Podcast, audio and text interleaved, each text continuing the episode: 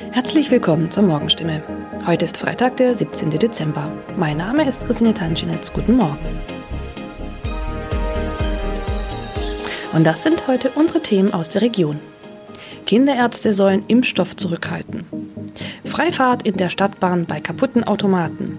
Und Papagei überlebt Wohnungsbrand und wird Tage später gefunden. Weil nicht genügend Corona-Impfstoff für Kinder im Alter von 5 bis 11 Jahren vorhanden ist, fordert das Land Baden-Württemberg nach Informationen der Heilbronner Stimme dazu auf, ausreichend Impfstoff für die Zweitimpfung zurückzuhalten. Von der Bundesebene wurde uns mitgeteilt, dass auch die Lieferung des Impfstoffs für Kinder im Alter zwischen 5 und 11 Jahren voraussichtlich nicht in der erwarteten Menge lieferbar sein wird, heißt es in einem Schreiben vom Sozialministerium, das am Donnerstag landesweit an die mobilen Impfteams, die Stadt- und Landkreise sowie an die Kinderärzte per Mail verschickt worden ist. Das Schreiben liegt unserer Redaktion vor.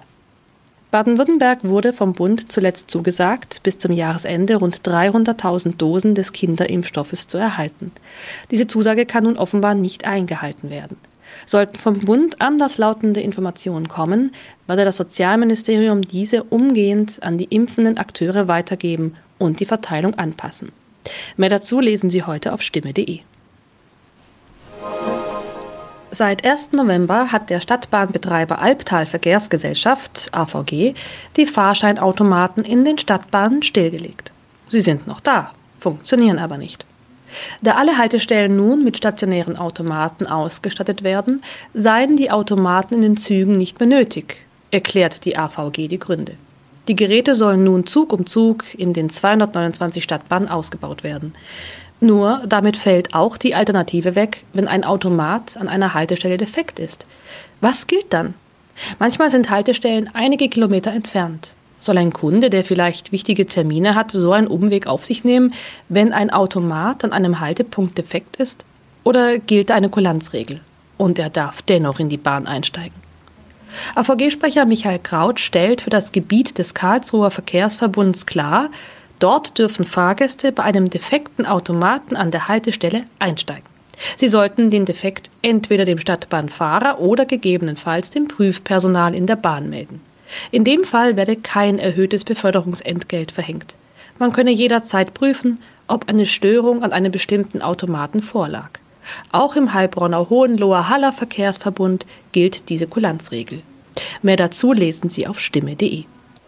Am vergangenen Samstag kam es in Neckargartach zu einem Wohnungsbrand, bei dem ein Mann und ein Papagei verletzt wurden. Ein zweiter Papagei blieb unverletzt. Später stellte sich heraus, dass sogar ein dritter Papagei in der Wohnung sein müsste. Wenige Tage nach einem Hausbrand in Heilbronn haben Feuerwehrleute einen überlebenden Papagei aus einer betroffenen Wohnung gerettet. Ein aus der Wohnung geretteter Papagei wurde zudem vorsorglich einer Tierklinik übergeben. Der andere Vogel blieb am Samstag unverletzt. Doch damit war das Papageienproblem noch nicht gelöst. Denn am vergangenen Dienstag habe sich der verletzte Bewohner bei der Polizei gemeldet und mitgeteilt, einer seiner insgesamt drei Papageien müsste sich eigentlich noch in der Wohnung befinden. Tatsächlich entdeckten die Einsatzkräfte nach langer Suche den Vogel. Später konnten sie das Tier wohlbehalten an den Besitzer übergeben, wie es heißt. Soweit die Nachrichten aus der Region. Übrigens, die Corona-Fallzahlen in Stadt und Landkreis Heilbronn bleiben auf hohem Niveau, sind in den letzten Tagen aber deutlich zurückgegangen. Bleibt das so, wird am Sonntag die Ausgangssperre für ungeimpfte aufgehoben. Ob das eintrifft, erfahren Sie auf jeden Fall aktuell auf stimme.de. Haben Sie Kritik, Fragen oder Anregungen zu unserem Podcast? Dann schicken Sie einfach eine E-Mail an podcast.stimme.de. Weiter geht es hier mit Nachrichten aus Deutschland und der Welt mit unseren Kollegen und Kolleginnen aus Berlin. Ich verabschiede mich für diese Woche. Wir hören uns im neuen Jahr wieder und ich wünsche Ihnen eine besinnliche Weihnachtszeit und einen guten Rutsch. Vielen Dank und schönen guten Morgen. Ich bin Zoe Tassovali und das sind unsere Top-Themen heute aus Deutschland und der Welt. Mit Pfeil und Bogen, Tote und Verletzte bei Attacke in Norwegen, Belastung für Verbraucher, Gas, Öl und Strom wird immer teurer und Flug geglückt. Captain Kirk war tatsächlich im All. Es ist die Schocknachricht des Abends. In Norwegen hat ein Mann mehrere Menschen getötet und verletzt, und zwar mit Pfeil und Bogen. Tatort ist die Stadt Kongsberg südwestlich von Oslo. Laut der Polizei dort ist ein Verdächtiger auch schon festgenommen worden. Norwegens scheidende Ministerpräsidentin Erna Solberg bezeichnet die Tat als erschütternd. Die Polizei geht davon aus, dass der mutmaßliche Täter allein gehandelt hat. Auch von einer Terroraktion will sie noch nicht sprechen. Die Situation sei unübersichtlich. Das heißt, auch wie viele Menschen getötet und verletzt wurden, ist nicht offiziell bekannt. Der Täter habe sich in einem größeren Umkreis im Kongsberger Zentrum bewegt. Die Anwohner wurden aufgefordert, ihre Wohnungen nicht zu verlassen. Vor Ort werden nun Spuren gesichert. Sigrid Harms, Oslo. Wir Verbraucher merken es derzeit vor allem bei den Heizkosten und an der Tankstelle. Die Energiepreise steigen massiv. Das heizt wiederum die Inflation insgesamt an. Das Leben in Deutschland wird immer teurer. Erstmals seit knapp 28 Jahren hat die Jahressteuerungsrate im September die 4-Prozent-Marke überschritten, sagt das Statistische Bundesamt. Wie teuer wird Energie also noch? Darüber spreche ich jetzt mit meiner Kollegin Jana Laumann. Jana, Woran liegt das denn, dass wir plötzlich so viel mehr bezahlen müssen? Das hat gleich mehrere Gründe. Das Heizöl zum Beispiel fast 77 Prozent mehr kostet als letztes Jahr und Sprit 28 Prozent. Das liegt unter anderem daran, dass die Wirtschaft nach der Corona-Krise wieder anzieht und jetzt wird mehr gebraucht, als auf dem Markt ist. Es gibt aber auch Lieferengpässe bei Rohstoffen, unter anderem wegen Staus an den Häfen und weil es nicht genügend Schiffe gibt, die Nachschub zu uns bringen. Und so gibt es dann auch einen Preisschub, zum Beispiel bei Autos. Die sind fast sechs Prozent teurer geworden, aber auch Essen kostet mehr, und zwar fast fünf Prozent im Vergleich zum letzten Jahr.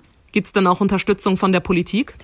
Im Moment gibt es eine Menge Ideen, Forderungen und Vorschläge, was sie tun könnte. Das Institut der deutschen Wirtschaft und einige andere schlagen zum Beispiel vor, dass die EU-Länder sich zu so einer Art Einkaufsgemeinschaft zusammentun, damit sie die Rohstoffe auf dem Weltmarkt gemeinsam einkaufen und günstiger bekommen können. Das wird auch schon diskutiert. Verbraucherschützer, Sozialverbände und Gewerkschaften fordern auch, dass wir weniger Energie im Ausland einkaufen und bei uns hier sparsamer damit umgehen sollen. Stichwort Gebäudesanierung. Außerdem fordern sie, ärmeren Menschen finanziell unter die Arme zu greifen. Danke, Jana, für den Moment. In unserem Tipp des Tages bekommen Sie später außerdem noch ein paar wertvolle Tipps, um beim Heizen zu sparen. Der Landtag in Bayern soll abberufen werden. Das fordern Gegner der Corona-Maßnahmen und haben ein Volksbegehren angezettelt, das heute in die nächste Runde geht. In allen bayerischen Kommunen liegen Listen aus, auf denen man dafür unterschreiben kann. Roxanne Shelter in München. Um was geht es denn bei diesem Volksbegehren genau? Ja, kurz gesagt, der Bayerische Landtag soll aufgelöst werden. Die Initiatoren werfen dem Landtag unter anderem vor, die bayerische Verfassung zu missachten und dass die Politik ständig lügen würde. Damit das Volksbegehren erfolgreich ist, braucht es mindestens eine Million Stimmen und die müssen innerhalb von zwei Wochen gesammelt werden. Die bayerische Politik akzeptiert das Volksbegehren. Landtagspräsidentin Ilse Aigner sagte aber, Wer den Landtag abberufen will, nur weil die Corona-Maßnahmen nicht passen, der habe Demokratie falsch verstanden. Wenn das Volksbegehren erfolgreich wäre, was passiert dann? Ja, da gibt es zwei Möglichkeiten. Der Landtag löst sich selbst auf oder es gibt noch einen Volksentscheid. Ja, und wenn der erfolgreich ist, dann gibt es spätestens sechs Wochen später Neuwahlen. Das Bündnis verspricht sich dadurch, dass neue Kandidaten in den Landtag gewählt werden und die, wie Sie sagen, eine bürgernähere Politik machen. Die Politik, Expertinnen und Experten gehen aber davon aus, das Bündnis will Menschen aus der Querdenkenszene in den Landtag bringen. Wer Wer genau steckt denn hinter dem Volksbegehren? Die neue Kleinpartei Wir-Partei. Sie wurde letztes Jahr im Zuge der Proteste gegen die Corona-Schutzmaßnahmen gegründet. Einer der Initiatoren des Volksbegehrens ist zum Beispiel der pensionierte Polizist Karl Hilz.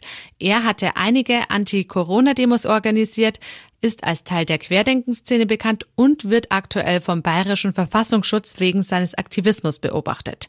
Politikexpertinnen und Experten gehen davon aus, dass die Querdenkenbewegung großen Einfluss auf das Begehren hat und es auch unterstützt. In unserem Tipp des Tages geht es heute, wie angekündigt, ums Heizen. Wie schon gesagt, Heizen wird diesen Winter sehr teuer.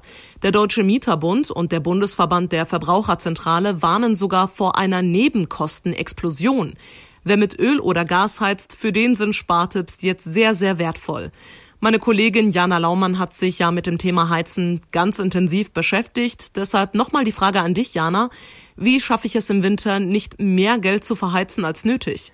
Ja, es hilft schon mal sehr, die Heizung so einzustellen, dass sie möglichst wenig verbraucht. Also regelmäßig warten lassen, das ist das eine. Und die Heizkörper gerade zu Beginn der Saison entlüften. Das bringt auch schon mal was. Übrigens auch oft unterschätzt ist, wie viel mehr man von der Wärme hat, wenn man Sofas und Vorhänge nicht direkt vor den Heizkörpern platziert und was es bringt, die Türen im Haus zuzumachen, damit die Wärme da bleibt, wo man sie wirklich braucht. Und wie stelle ich fest, ob ich vielleicht auch am Haus was machen muss? Das Haus mal abchecken lassen, das geht mit Thermografieaufnahmen. Dafür braucht man ein Spezialgerät, das dann erkennen kann, wo es Schwachstellen in der Fassade gibt. Und da könnte dann eine bessere Dämmung helfen. Man kann aber auch im Haus energiesparend umrüsten, zum Beispiel mit smarten Thermostaten. Die regeln die Temperatur und helfen so beim Sparen. Und natürlich kann man auch gleich die Heizung austauschen. Eine klimafreundliche Hybridheizung zum Beispiel oder eine nur mit erneuerbaren Energien hilft wegzukommen von Öl und Gas. Jedes zweite neue Haus in Deutschland hat das schon und wer da drin wohnt, ist natürlich unabhängiger. Was kann ich denn noch machen, um die Kosten im Griff zu halten? Vielleicht mal ausprobieren, wie warm es eigentlich wirklich sein muss, damit man sich persönlich wohlfühlt. Da hat man sich ja oft über Jahre hinweg was angewöhnt und dabei kann es vielleicht auch ganz angenehm sein, wenn man es mal anders macht. Zum Beispiel zu Hause auch einen dickeren Pulli anziehen oder am Schreibtisch eine Decke über die Beine legen damit kann man sich auch sehr wohl fühlen. Gerade im Homeoffice lohnt es sich, nach persönlichen Strategien zu suchen, denn mit jedem Grad höherer Raumtemperatur steigen die Kosten um sechs Prozent. In unserem Podcast gestern haben wir ja schon über die Star Trek-Ikone William Shatner und seinen Flug ins All gesprochen. Gestern am späten Nachmittag unserer Zeit war es dann auch soweit. Der 90-jährige Schauspieler hob etwas später als geplant, in einer Raumkapsel von Amazon-Gründer Jeff Bezos ab. Und zwar von der westtexanischen Wüste. Sein Allausflug hat rund zehn Minuten gedauert. Meine Kollegin Tina Eck in den USA hat sich das, ja, möchte man sagen, Spektakel angeschaut. Tina, hat alles nach Plan geklappt?